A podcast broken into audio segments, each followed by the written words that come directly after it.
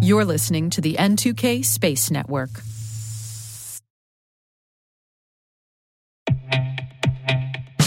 And now, a word from our sponsor, SpyCloud, the leader in operationalizing cybercrime analytics. Traditional threat intelligence is a thing of the past. Cyber criminals are stealing vast amounts of credentials, session cookies, and financial data every day, and it's hard to keep up. SpyCloud is the trusted partner businesses turn to to fully understand their darknet exposure risk and neutralize threats before it's too late. SpyCloud alerts your organization as soon as an employee or customer's data appears on the darknet, so you can act faster than bad actors to prevent cyber attacks like ransomware, session hijacking, account takeover, and online fraud. With insights from the industry's largest repository of recaptured data, protect the digital identities and systems most important to your business. Get your free corporate darknet exposure report at spycloud.com slash cyberwire and see what information criminals have in their hands today. That's spycloud.com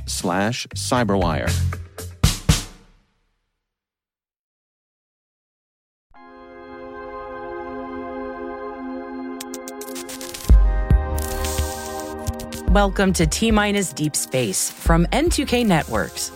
I'm Maria Varmazis, host of the T Minus Space Daily podcast. And Deep Space includes extended interviews and bonus content for a deeper look into some of the topics that we cover on our daily program.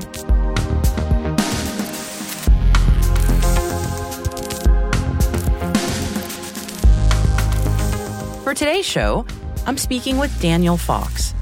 And Daniel Fox is an author, photographer, and an explorer. He is a major space advocate, believing that it is nature's goal for humanity to venture into space. With much mainstream commentary often focusing on why we shouldn't go to Antarctica, why we should not go to the moon, and why we should not venture beyond Earth, Daniel Fox has a very different point of view. He takes us through his compelling case of why we should connect with and make it easier to experience remote places that were once only reachable to the rare, brave few through sheer endurance and suffering. Places like Antarctica, the moon, and one day, Mars and beyond. I'm Daniel Fox. I'm the founder of Future Space and the author of Feel the Wild, which is my book that came out in 2019 for 15 years, I did solo wilderness expeditions where I did photography and wrote stories about the human journey, but using nature. But now I do that with space, connecting nature to space, the human journey, the human story of us on the planet and uh, going beyond. That's great. Well, thank you for joining me today, Daniel. And there's a lot of activity going on right now. You've been on a lot of adventures in your life. It's uh, it feels almost weird to be like, "What's your next one?" But you've got you've got another one coming up soon. Tell me about that. Yeah, so on December of this year, uh, we're going to Antarctica on a kind of, I mean, luxurious exploration vessel, and we're bringing along William Shatner, uh, NASA astronaut Scott Kelly, and then we're going to have some other big names. There are a lot of things for this voyage, but one of them is really to promote going to these places uh, with a conscious and aware mind, um, because there's there's a narrative that it's out there about not going to the moon, not going to space, not going to Antarctica, and trying to preserve as if to put them into a bubble and thinking that they exist better in a, in a bubble. And we want to promote the the the other way. We want to promote the the human experience, the physicality of what it does to you know to go to these places in a mindful way um, so that we can learn. We can, you know, the world is made to be experienced, and we need to remind ourselves that we can do it in a mindful way. Yeah, I I would love to hear you expand on that a bit. I, it's the folks that you're going with also are are fa- I mean two fascinating ambassadors for space right there, um, and and I I think that's a really smart intentional choice to be making, especially when many times when I speak to people outside of the space bubble, uh, there's a lot of cynicism about who is at the forefront of that conversation and what their motivations are. Uh, so I think it's it's fascinating that you have folks that are very well respected and loved uh, at the forefront of this journey. And I, I, would just love to hear about the connection to Antarctica and also who you're going with and why? Because that's, I think that's so fascinating. You know, going to these places is really important because that's, I mean, the hindsight and the, the perspective is only done once you go over there. I mean, you know, Shatner got, when he went to space, that perspective, that physicality cannot be replicated if you're just standing, you know, staying home. So being able, like, if, if you think about going to Antarctica, up until very recently, it was only like hardcore research and limited to a small number of people who really want to push the, the, boundaries. And now it's getting easier and more affordable. It's still an expensive you know um, uh, experience and you need to be committed but more and more people are able to experience you know to connect to the remoteness and if it's put with the right friend you know in the right the, the, the, the right structure the right context it becomes a life-changing environment you know experience and where you can come back and you can share with your with your family you can say okay now i understand how things are connected because like it's we're we're a physical species. We need to experience things. We don't do well with concept, and I think that right now we rely too much on these concepts for people to change, and it doesn't work. So once you go over there and you get to experience the landscape, you get to experience these animals, and you get to experience all of this within a, a structure that reminds you of the responsibility and the, the connectedness of everything it cannot but just be really powerful, you know, agent of change. And the moon is the same thing. And, you know, to your point about this being uh, only to the ones who can afford it or to billionaires, unfortunately, the curve of technology has always been the same. Right now, you and I were, you know, we're talking on computers. Computers were only to the rich, you know, to the rich who could afford it back in back in those days. The same thing with the cell phones and now it's ubiquitous. You know, everyone can have it. So space, these travel destinations are often offered or available to the people that can afford it until it becomes available to the masses. So it will, it, you're going to have the same kind of adaptation uh, timeline. Absolutely. I mean, even in my lifetime, just vacationing abroad for many people has gone from a once in a lifetime thing to multiple times a year for some folks. I mean, it's, uh, it's it has changed a lot. And you mentioned something very interesting about uh, sort of, I'm, I'm going to use the word stewardship since it's the only word that comes to mind. Uh, about the the attitudes we take with, with us when we go to these places, Antarctica or one day the moon. You know, when people go with a certain mindset of taking care of these spaces in a responsible way versus just pure exploitation. I'm just curious about your thoughts on that because you wrote this amazing piece that I really loved, and we'll make sure to link it in the show notes. But you get into some detail about that, and I wanted to just sort of hear your thoughts on on on that. Life is constantly moving forward, right? It's like it's like having children or having a family, and always thinking that like the children are going to stay home and never go anywhere. They are meant to go beyond you. That's why we have children, so that they can continue our legacy and every single generation is going to try to do better than the generation before. But they need to go out and experience, and they will do their own mistakes, right? But if you can give them the, the, the skills to move forward and to create their new life with the value, with the correct values, this is why our society has been improving and we're not stuck in, you know, 1920s with the hammer and or I think we've forgotten we, we take things you know for granted, but our our societies has been evolving because we're constantly trying to do things better, and then we move forward. So going to these places, right? You, you make a reference on the article that I wrote, and in that article, I talk about maybe the most the most powerful insight we've ever had is you know from Carl Sagan when we look in the pale blue dot, but this is what it does when you go beyond, you've lived, you know, in a little village, and then finally you climb up to the mountain and you look back and you saw and you start to see, okay, now now I get it, right? Different perspective. We talk about the overview effect, seeing the Earth in context of space. That is what moving forward, going beyond does.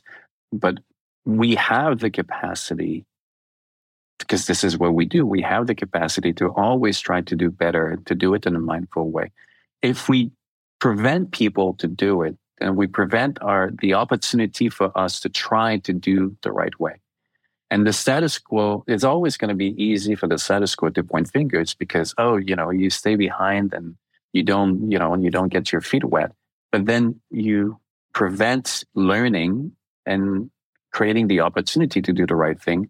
So then it breaks because ultimately you cannot prevent life from moving. And if you don't, if you don't lead, right, you give the opportunity for others to come and take that lead, and then they might not do it in the way that you want to have it done. So that's why we have to go to the moon. That's why we have to lead and go to Antarctica so that we can shape the narrative according to the values that we want. Because if we don't, then it might not be that future that, that we envision. I think that that's a very compelling case there. And uh, I, I, found myself nodding a lot as I was reading it because it makes a lot of sense to me. I have never been to Antarctica, but I know you have been many times. Um, and on, on this return that you are making later this year, I'm so curious what you hope uh, the other travelers on this journey will take away from uh, when they go and see this incredible place. Just how everything is connected right? The physicality of these places, the landscape, the mountains, the ice, the, obviously there's, you know, crossing the Drake Passage, which is becoming uh, more manageable because we can, we're faster and then we have ships that, that can handle better. But visiting these places, when you have people that gives you, that reminds you of like, understand that a hundred years ago, you know, Shackleton was like in a tall sail ship at the mercy of the elements, and now we're able to do it, and we have the internet. But for people to experience nature, ultimately, it's what we have on Earth, right? We, we get to see the penguins in their natural elements. This is not a zoo. This is not, you know, this is like we are, we have a, a team of experts, expedition team that have spent 10, 15, 30 years you know, um, uh, learning about their craft, whether they're a geologist or an environmentalist or a penguin expert, and they're there to share with us uh, their knowledge. So when when you go to an experience Antarctica in that way, it is having not only the the, the visual, the connection, the the excitement, but you get to do it while learning and being educated by people that are extremely passionate about about their work. Um, and then you know and then you get to share it. You get to you get to tell that story to other people and you get to tell them okay this is why it matters because we're connected because i've been there because i've experienced it and i want to live in a world where this is available. This is one of the things like in the us that we that, that we forget. We have this country that is that we love because people before have understood how to protect it and how to leave room to these places that we can go and enjoy. And they came from uh, controversial people. Teddy Roosevelt, you know, was a hunter, and but he's the one responsible for a lot of the conservation. Um, so we need to experience these places, whether now it's Antarctica or whether it's the Arctic. We need to encourage exploring, even if it's remote, because we need people to understand and we need to give it the proper care to manage that expansion.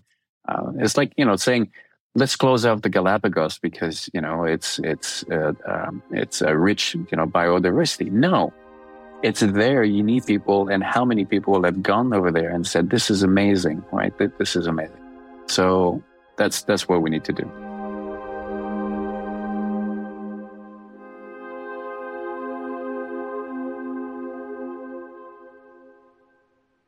We'll be right back after this quick break.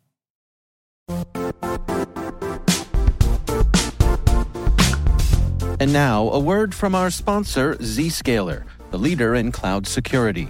Cyber attackers are using AI in creative ways to compromise users and breach organizations. In a security landscape where you must fight AI with AI, the best AI protection comes from having the best data.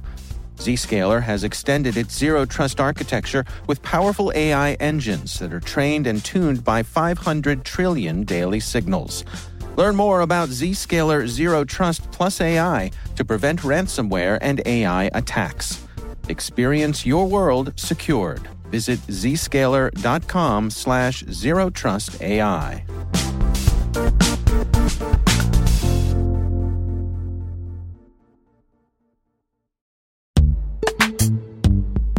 And now a word from our sponsor, Netskope. Netskope is a worldwide leader in SASE and Zero Trust. Its unified platform, Netskope One, provides optimized access and zero trust security for people, devices, and data anywhere they go, helping customers reduce risk, accelerate performance, and get unrivaled visibility into any cloud, web, and private application activity. To learn more about how Netskope helps customers be ready for anything on their SASE journey, visit netskope.com.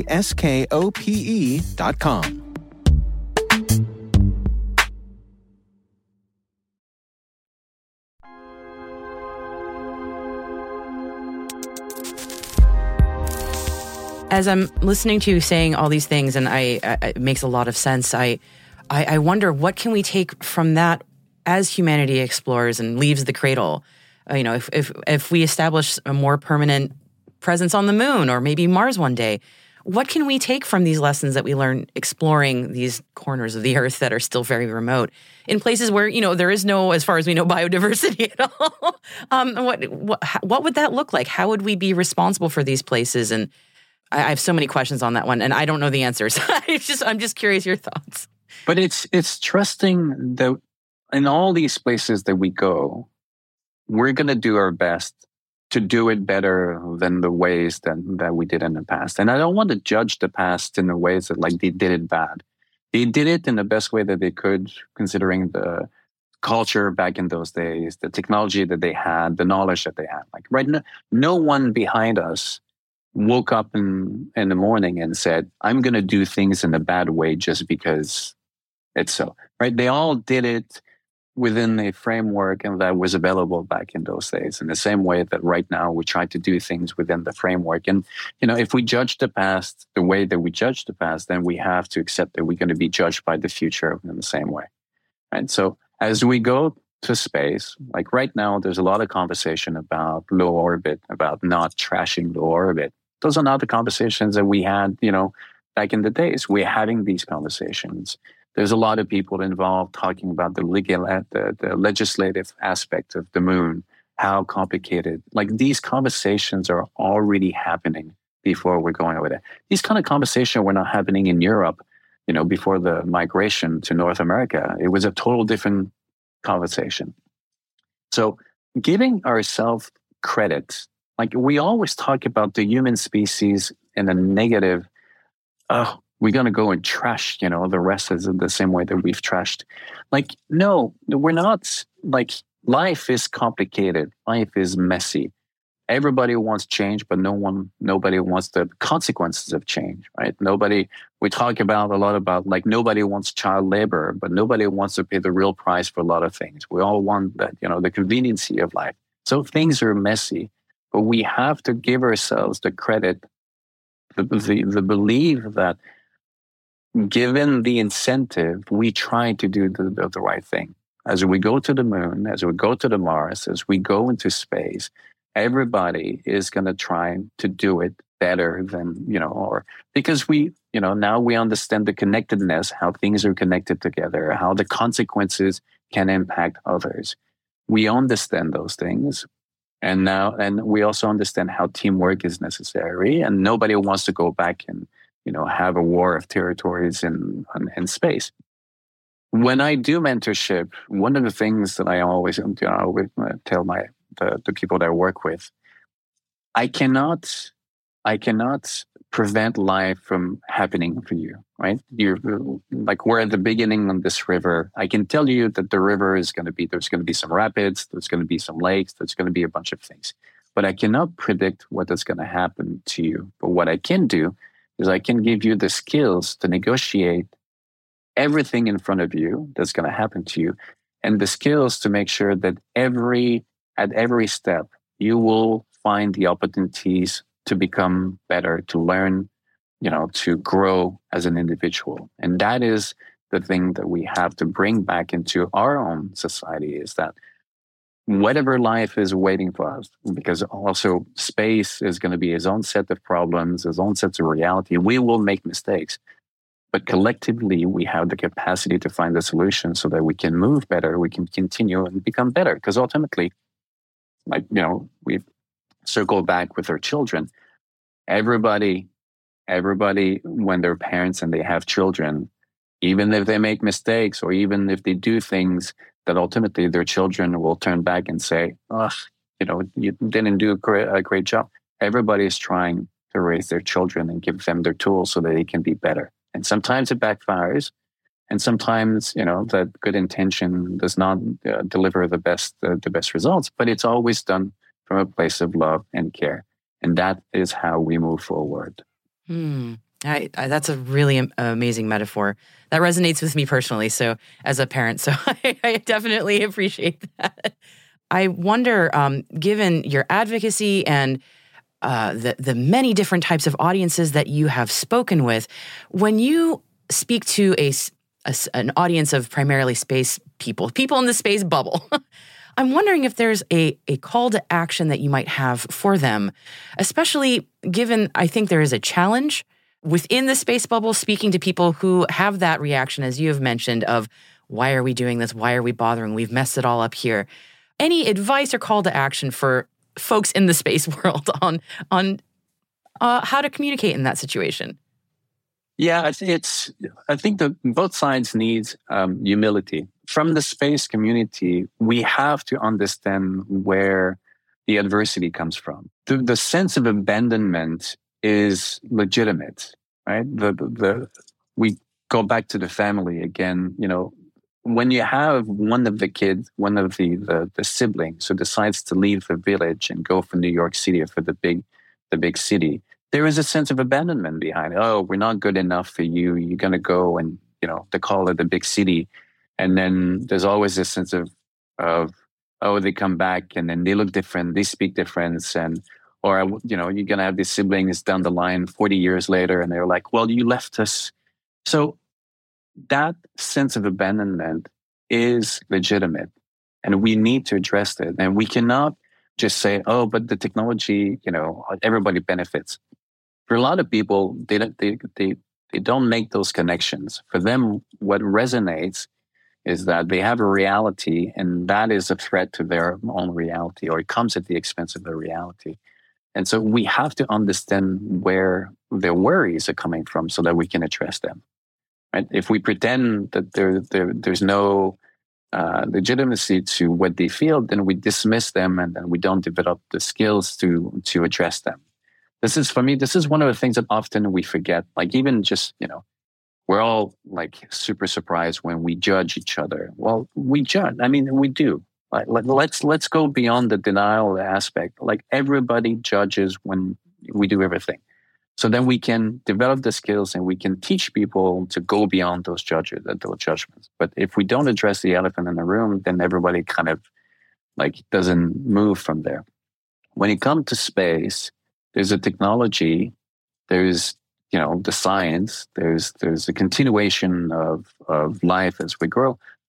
But now we're talking about you know the scale of it. We're not just moving from one continent to another continent. We're you know, we're going beyond, you know, beyond the planet. There is a legitimate sense of abandonment from people. And it's the unknown and it's change. And a lot of people are uncomfortable with that. So the finding the humility of these divisions, of these worries, so that they can be addressed. And that's that is really for me, this is what I try to do as much as I can with the future space, is to go back to that thread that connects every single person on the planet and it's the human story. That is what connects us all. And if you, uh, and and if we can bring to that table the non-space community and the space community, so that everybody can understand that this will benefit, and because we're all trying to do the same thing, right? The the, the place where we are right now, our society where we are, is nothing different than back in the 1900s, where you had Tesla, the Wright brothers, and you had Edison, that were trying to you know, to create a world of tomorrow that very few actually understood. They were like, who cares? Who cares about light when the, right? Take over the sky. power, you know, lights. I mean, like this is not going to change someone who, you know, who's, who's, who's hungry and starving. But that world actually took care of a lot of the issues. That world created a new, better world and where everybody benefited. And that is the same thing with space and moving beyond. America represented a land of new opportunity. And when it was created, I mean, if you go to the, the uh, library, uh, National Library in, uh, in Washington, and you see the vision that America was built on, great, you know, a lot of mistakes. But ultimately, America was created and elevated the rest of the world. It's still a beacon of values. And, you know, and now we look at it as we go to space. That's what these new places offer the opportunity to create something that can elevate the, the, the, um, everybody else. But the humility of understanding that this can represent also a sense of abandonment, a threat to what they have in own reality.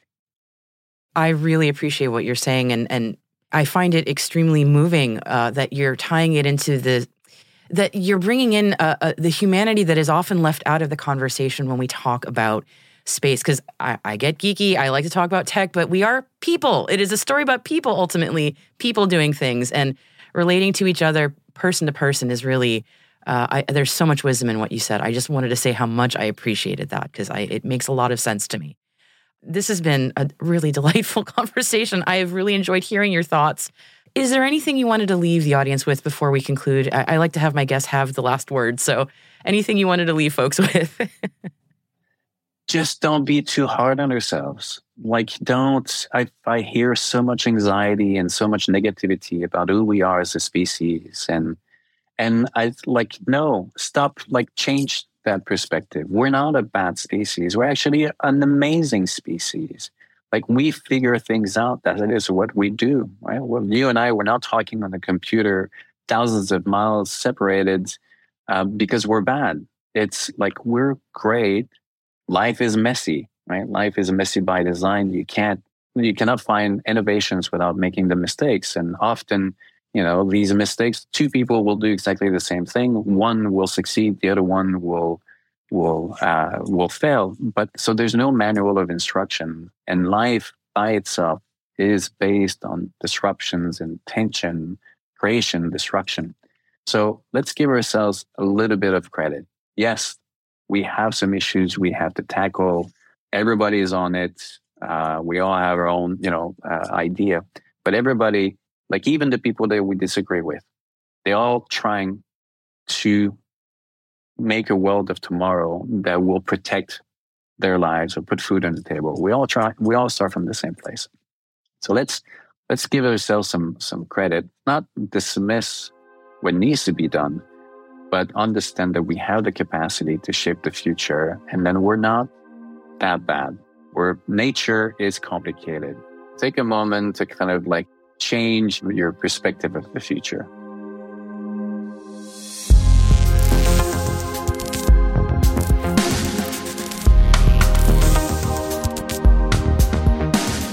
That's it for T Minus Deep Space for February 17th, 2024. We'd love to know what you think of this podcast. You can email us at space at n2k.com or submit the survey in the show notes. Your feedback ensures that we deliver the information that keeps you a step ahead in the rapidly changing space industry. This episode was produced by Alice Carruth, mixing by Elliot Peltzman and Trey Hester, with original music and sound design by Elliot Peltzman. Our executive producer is Jen Eiben. Our VP is Brandon Karp. And I'm Maria Varmazis. Thanks so much for listening. We'll see you next time.